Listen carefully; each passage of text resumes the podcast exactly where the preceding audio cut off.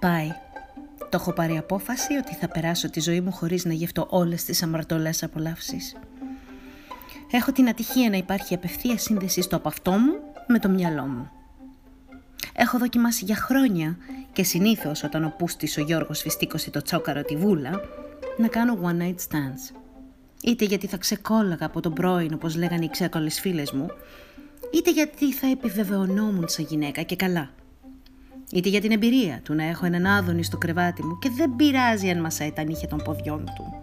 Μπορεί να πεινούσε το παιδί. Έβγαλα λοιπόν τα εξής συμπεράσματα.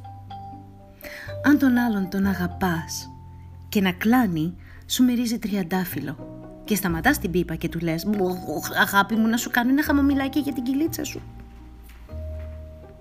Αν δεν τον αγαπάς όμως, μετά από ένα εύλογο αριθμό ανδρών που δεν φρόντισαν να σε φτιάξουν και να θολώσεις αρκετά, παρατηρείς ότι όλοι θέλουν να σου χώσουν σφαλιάρα στον κόλο, αλλά δεν τολμάνε και αν τολμήσουν τους βγαίνει τζούφια. Όλοι σε ρωτάνε αν είσαι το πουτανάκι τους, καριόλα, σκύλα, μωράκι κτλ. Όλοι ανησυχούν για το μέγεθος του μωρίου τους. Όλοι προσπαθούν να κάνουν αυτά που είδανε στις τσόντες. Όλοι, μόλις τελειώσουν, αναρωτιούνται στα πόσα λεπτά προλαβαίνουν να φύγουν χωρίς να φανούν αγενείς και χωρίς να τους τυλίξεις με παπά και με κουμπάρο. Όλοι, μόλις δεν δώσεις μια ζωή στην επομένη, σε παίρνουν τηλέφωνο.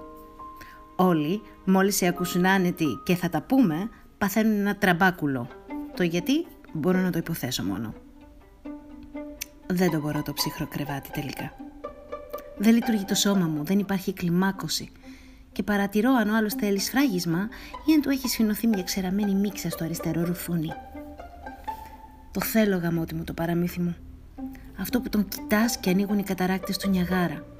Οι πεταλούδες χορεύουν τσάμικο στο στομάχι σου και έχεις τρομερή ανασφάλεια για το πώς θα του φανεί η ελιά που έχεις εκεί, χαμηλά. Δεν θέλω φεγγάρια και άρλεκιν αλλά να μου έχει πηδήξει δεξιοτεχνικά το κεφάλι πρώτα.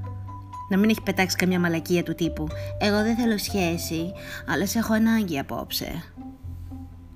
Να τον βλέπω να με κοιτάει στα μάτια όταν του μιλάω και να ξέρω ότι ψοφάει να με φιλήσει. Όχι να κοιτάει το Wonder Bra και να αναρωτιέται αν το βυζί μου είναι σιλικονάτο ή όχι. Να θέλει να κάνει σεξ για να είναι με μένα. Όχι να κάνει σεξ και έτυχε να του κάτσω εγώ μετά από πολλά ψυχικά που έχουμε κάνει, μετά από πολλά κρεβάτια όπου ο ξαναμένος πιτσιρικάς ούτε ήξερε τι να ακουμπήσει, αλλά εμείς λιγονόμασταν γιατί ενωθήκαμε με την πραγματική μας αγάπη. Πιστεύω πλέον ότι αν το μνή τραβάει καράβι, το δικό μου θέλει κρουαζιερόπλιο. Και όχι οποιοδήποτε. The goddamn fucking love boat.